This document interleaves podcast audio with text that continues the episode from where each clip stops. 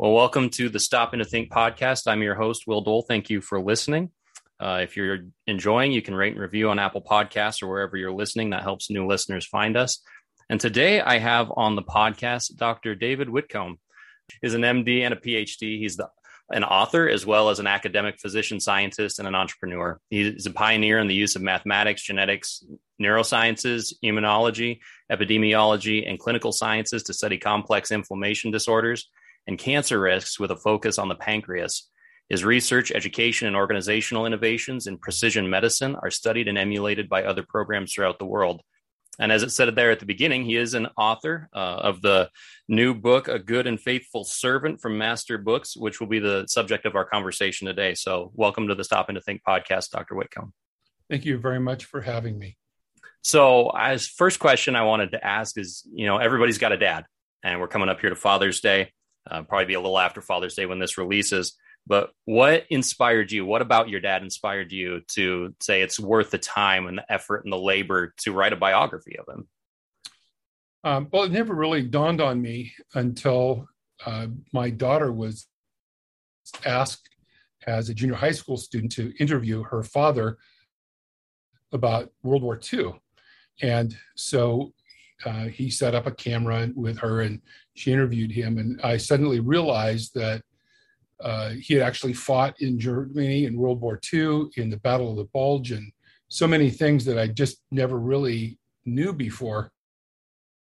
And so I decided to uh, get a detailed history of exactly what he did. And turned out he had a lot of uh, information, papers uh, about the war, letters back back and forth to his mother, a daily diary uh, that helped put it together. So uh, that's when it first began. And in fact, the picture on the front of the book is a picture of my father on the day that fighting ended in World War Two, as he had gone all the way across Germany, sat down by the Elbe River, mission completed, and took his picture, and uh, twenty years old, and uh, had uh, really accomplished a lot and matured a lot as a new believer. Wow, that's amazing. So maybe you can just give us just a brief sketch of your father's life. Uh, so my father was uh, a son of an only son, and he was an only son in a military family. And uh, so he grew up moving from city to city. Uh, he was born in Washington, D C, and then at age three, he was uh, he went to China with his father, who was in the military as part of his foreign service, and uh, spent from age three till six in China. But his parents spent most of their time traveling and seeing the Great Wall and the Forbidden City and those types of things. And he was left with a Chinese Anna named Peng, and uh, his first language that he learned was Mandarin Chinese. So he came back to the United States and could barely speak English, and um, then uh, was in uh, Fort Leavenworth, Kansas, then was transferred to Seattle, Washington, then uh, Fort or, uh, and, uh, Fort Benning, Georgia. And so uh, he spent his time uh, often alone. Uh, his father was uh, an officer in the military, and uh, so uh, he didn't know that many people. He was relegated to his room as my grandparents entertained dignitaries and tried to work the social ladder to, to move up. And so he spent a lot of time reading, and he always loved Peng and wondered why he his mother didn't care for him and why he, they always had servants. So his uh, upbringing, he was somewhat lonely. He um, spent a lot of time reading. He was fascinated by maps and the world, and always had a, a heart for China, for Chinese people, for Chinese food. I grew up in rural Indiana, where he taught at Grace Seminary, and I was the only one in the county that could eat with chopsticks. So uh, that was a little bit of his background.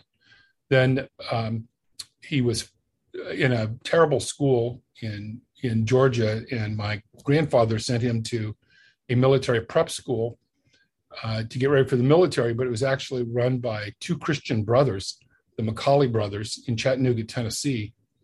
Uh, they indoctrinated him a lot about the scriptures. Then he, um, it, my grandfather wanted him to go to West Point, but his eyesight was bad. He was sent to, and he got into Princeton, and there he met a man named Donald Fullerton, who uh, told him about Christ. He became a Christian.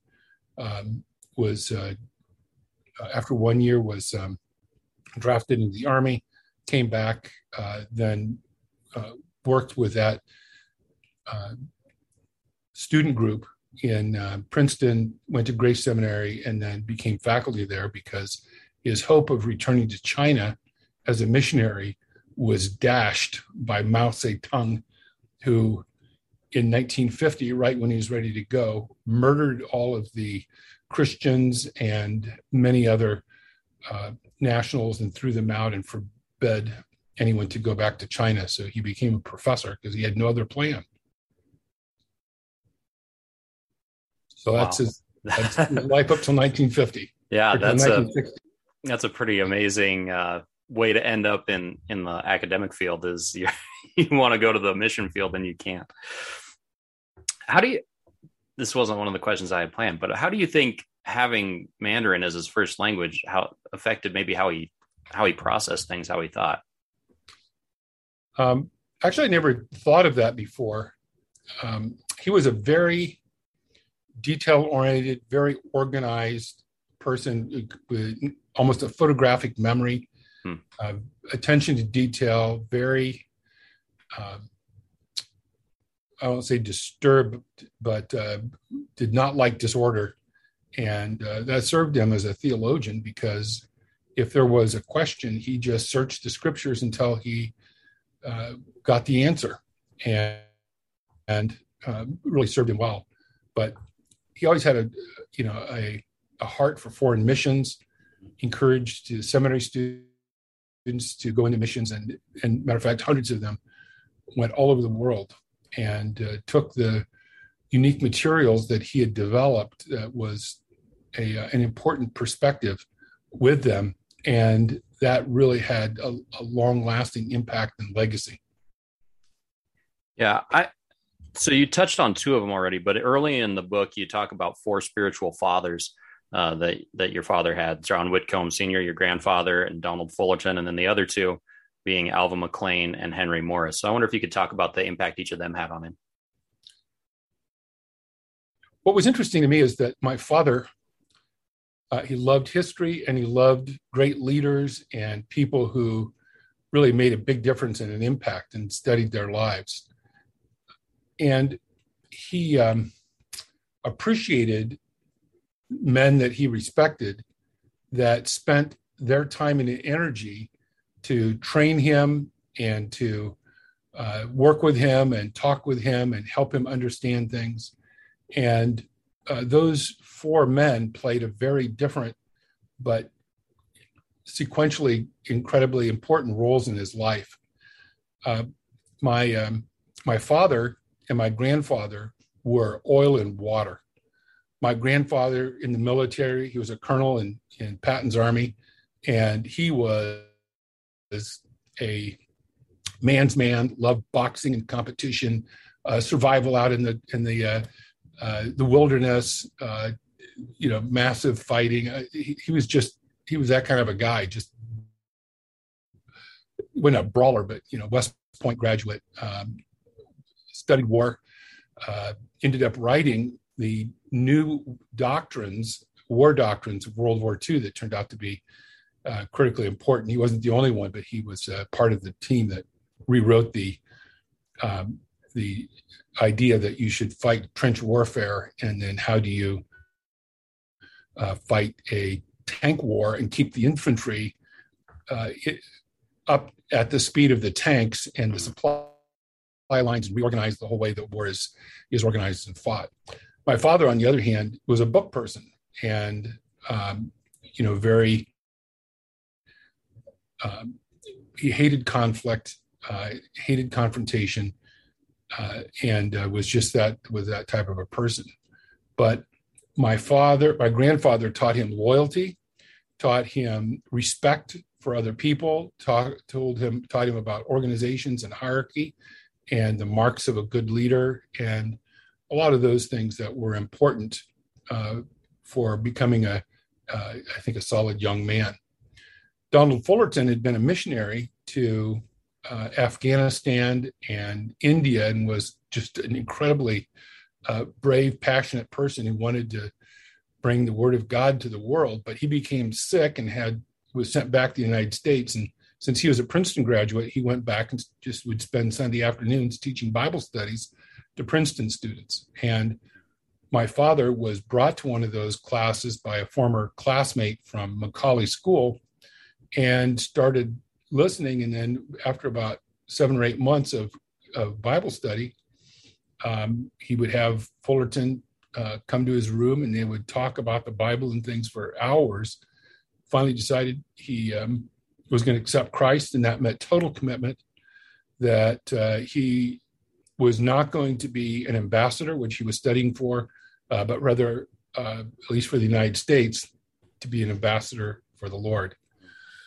Um, then uh, Alva J. McClain was his theological father, who went beyond, you know, a, a uh, what does the Bible say and how, how do you apply it to your life, but how does it, what does it mean, and how do you wrestle with controversy and heresy, and um, how, in what way is Scripture supreme? How can you um, develop doctrines out of Bible verses by comparing Scripture with Scripture?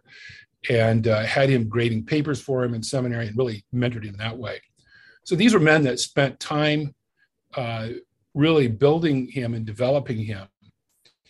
And just in looking around our neighborhood, I'm thinking, you know, where are the exceptional men who dedicate time to mentor young men?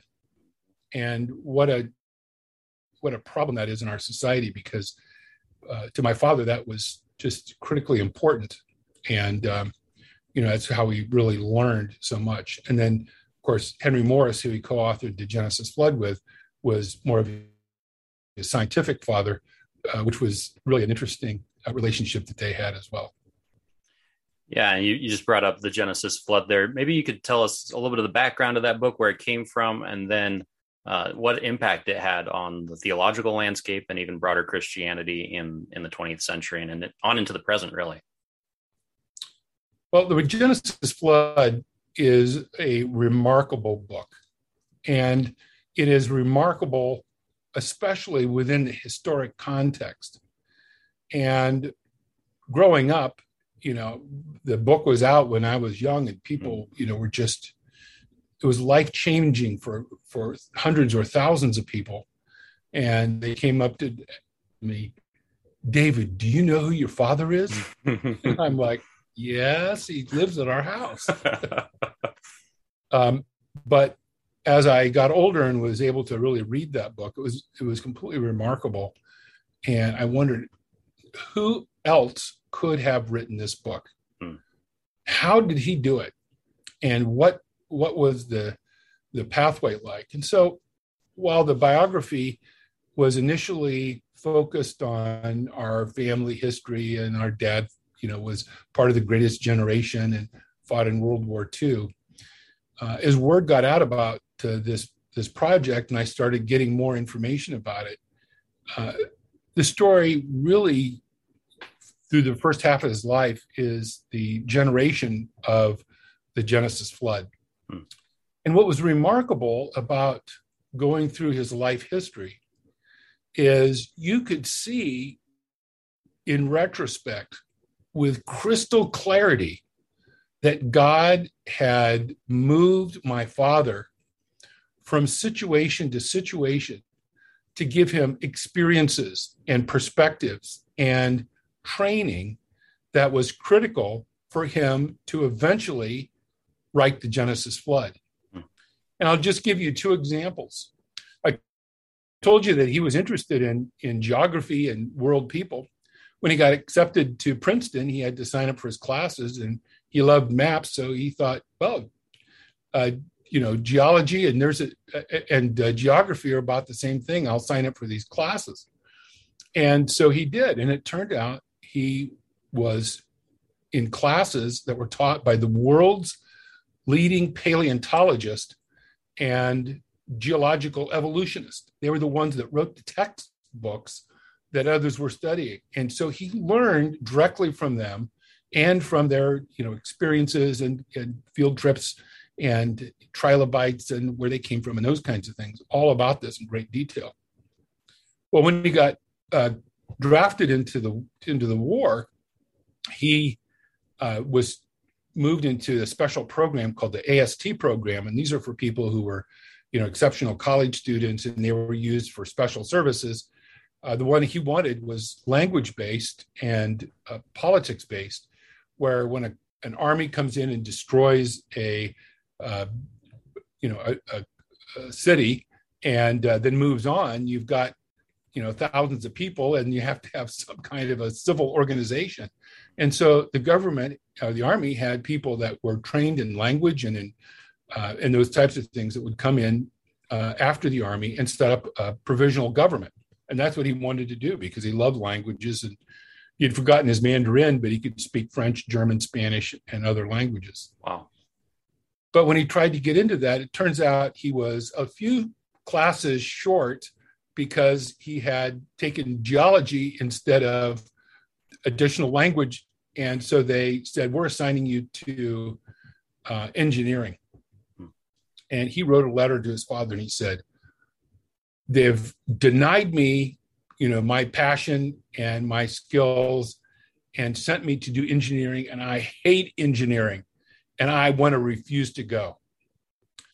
And his father wrote back to him, and his father was not a believer, but said, well, son, sometimes there is a higher power, in capital letters and quotes, who knows your skills and abilities and needs you to be trained for a greater purpose.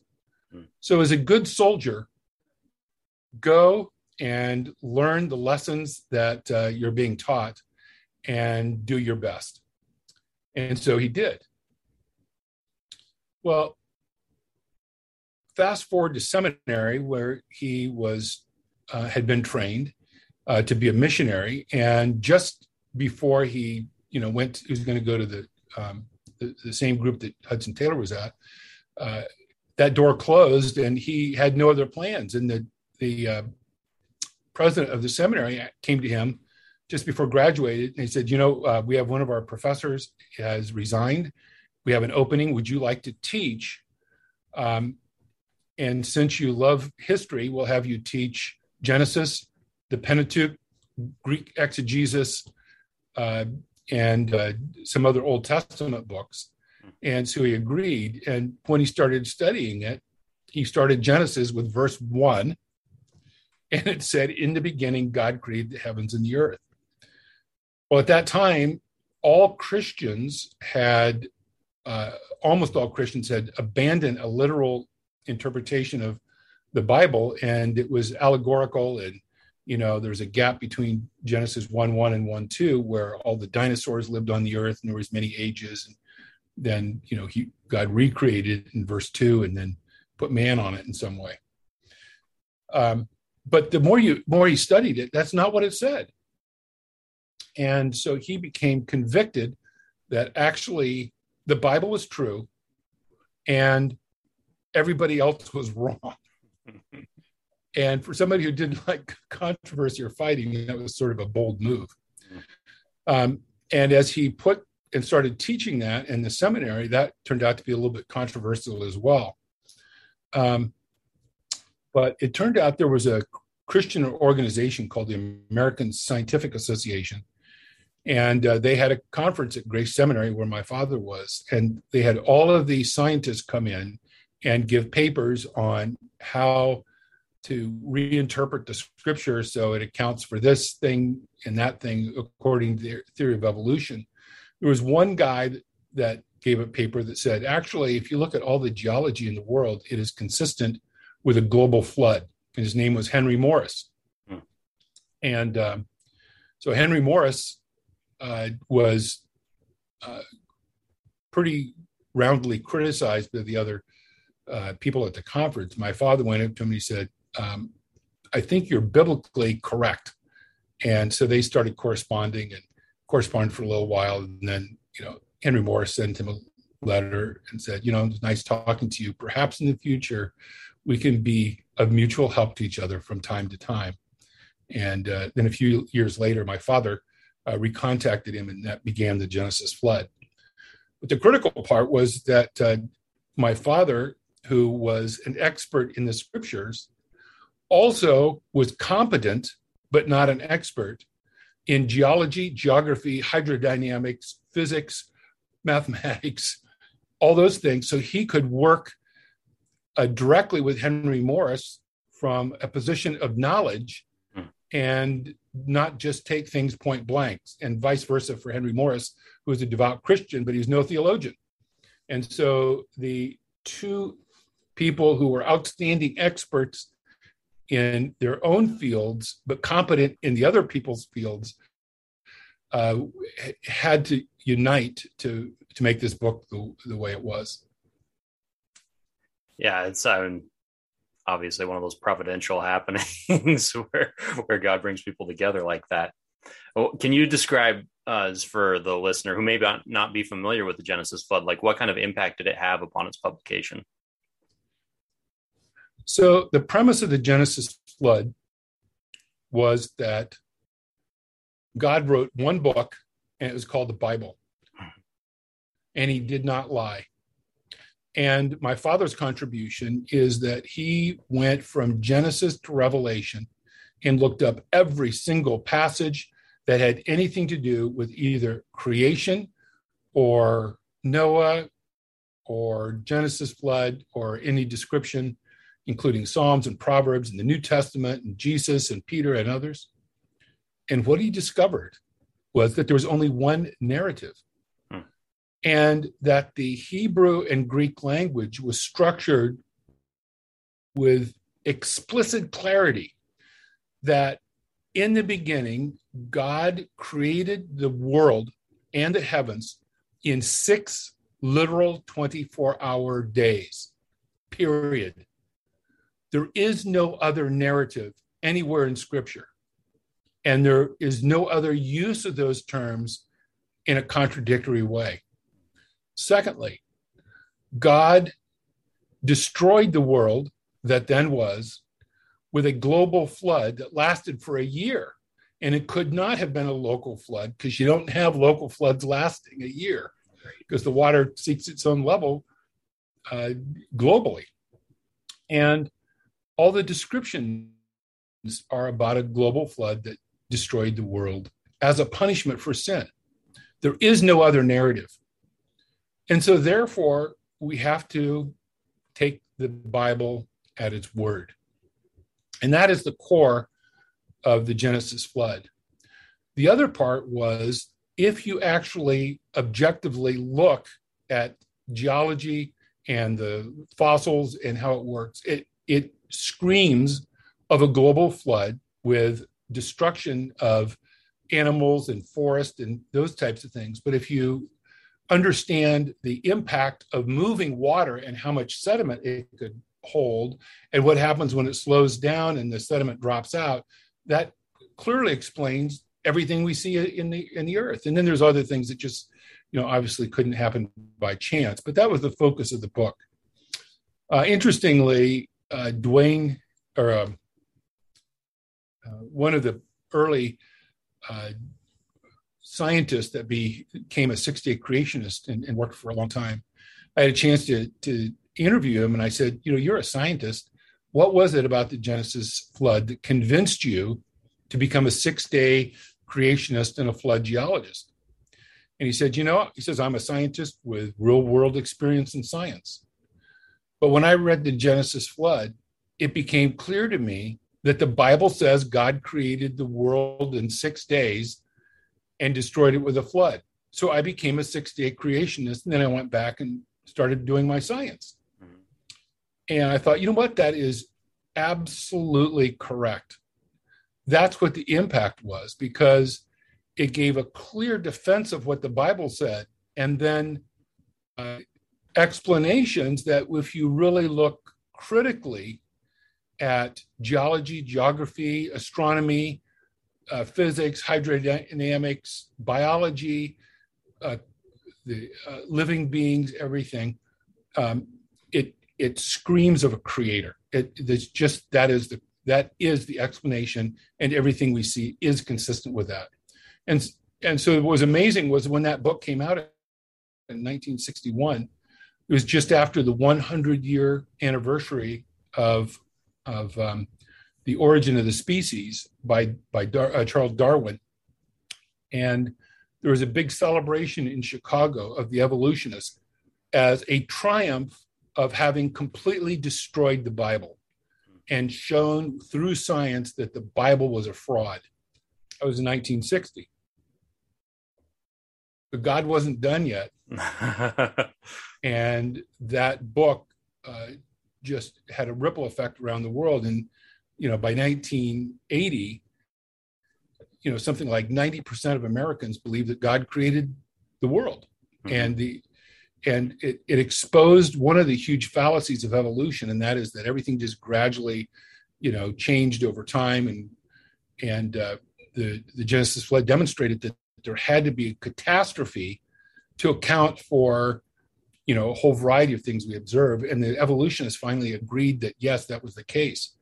So they came up with things like uh, punctate equilibrium, where there was all of a sudden a huge disaster and rapid evolution to the next phase. But they were criticized by other evolution that says, you have a theory with no mechanism. How could you have rapid evolution? What what was it that caused this? And of course, there's no answer. And even today, on television, on cartoons, everywhere, it's that, you know, in the age of the dinosaurs, there was a volcanic eruption. Uh, there was a meteor that hit the Earth. There was a comet that t- t- twisted the Earth on its axis and caused climate change. Uh, there were, you know, fires, anything but a flood. Yet, as we dig below our feet, the only evidence is that there was a flood catastrophe. It happened rapidly and recently. Hmm. The problem, of course, is that if it was a flood that was global, as said in the Bible, it proves that God punishes sin. And hmm. that is unacceptable to atheists and those who hate God. It's an interesting point that uh, the issue many would have would be the, the anger God has towards sin. I, I wonder, as you're describing, you know, it, I think it's Dwayne Gish. Is that who you were quoting earlier? Uh, uh, no, it was um, Snelling. Andrew Snelling. Snelling okay, okay. I remembered reading the quote. I just I couldn't remember who it was from. Yeah. Um, he, what it's uh, pointing to is is really the the influence of Van Til and, and the presuppositional apologetics. You know, like we start with, okay, what does God say, and then move on. Uh, I'm running a little short on time here, so I. Uh, I had a few things I wanted to ask, but I want to kind of shift towards a conclusion. What do you think is the, the most important part of your father's legacy? Well, um, you know, there's, uh, you know, he was not a one-hit wonder. He was a man who accomplished so much. And the main thing he was really dedicated to was to training other people yeah. who would be skilled in the word and how to defend the Bible, as uh, Van Til had taught him, uh, to teach others. And he poured his life into other people. And in the book, I talk about, you know, one thousand men that he personally mentored himself and uh, sent it out throughout the world. And so the ripple effect of the Genesis Flood, the uh, the demonstration to the Genesis Flood actually of a inductive Bible study method rather than deductive. And that was really the major a major event, and a lot of that came out of the, the, the way the Genesis Flood was was written. Uh, those, I mean, those things. Uh, it's changed Christian doctrine as well. Uh, the the uh, issue of evolution is no longer considered Orthodox Christians, considered heresy uh, by Bible-believing Christians, and uh, so there's a lot of a lot of effects he had. Hmm. Is Are there any of his books that you'd recommend? I mean, obviously Genesis Flood's the, the big one, but he wrote several books. What was there one in particular that you'd recommend to the audience? Uh, he wrote uh, two books uh, for more for lay people rather than technical scientists. One is The World That Perished, about the Genesis Flood, and the other is The Early Earth, to talk about the days of creation. So those two, if you're interested in science and uh, the story around the Genesis Flood, uh, those are ones that are really for um, you know Christians who have an interest in science, uh, but uh, haven't you know gone and gotten advanced degrees and are interested in the technical details. Mm-hmm. I think if you search those uh, or search his name on Amazon, those are the first two that pop up, and the third one is your book, which is A Good and Faithful Servant by Doctor David Whitcomb.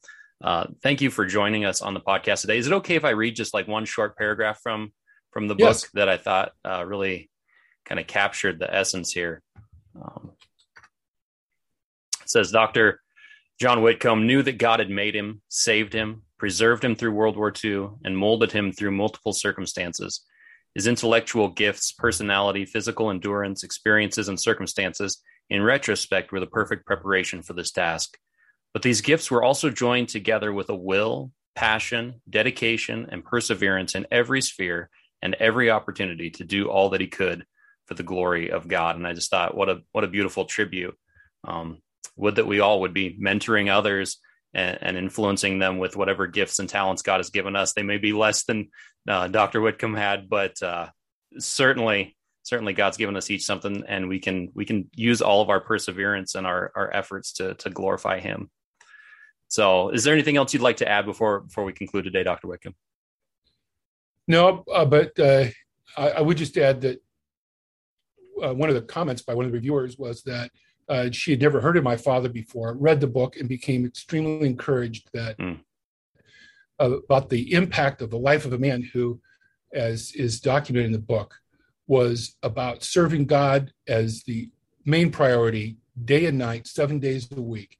And uh, that was just an incredible encouragement to see that there were men like that that could serve as a, a uh, an example for her, her husband, who was a pastor, and her children. So I thought that was, uh, you know, uh, really his life and why it's important to study it.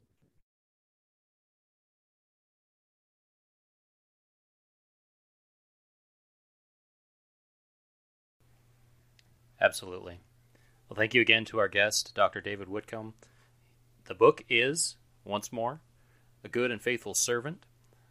This has been the Stopping to Think podcast. I'm your host, Will Dole. Thank you for listening.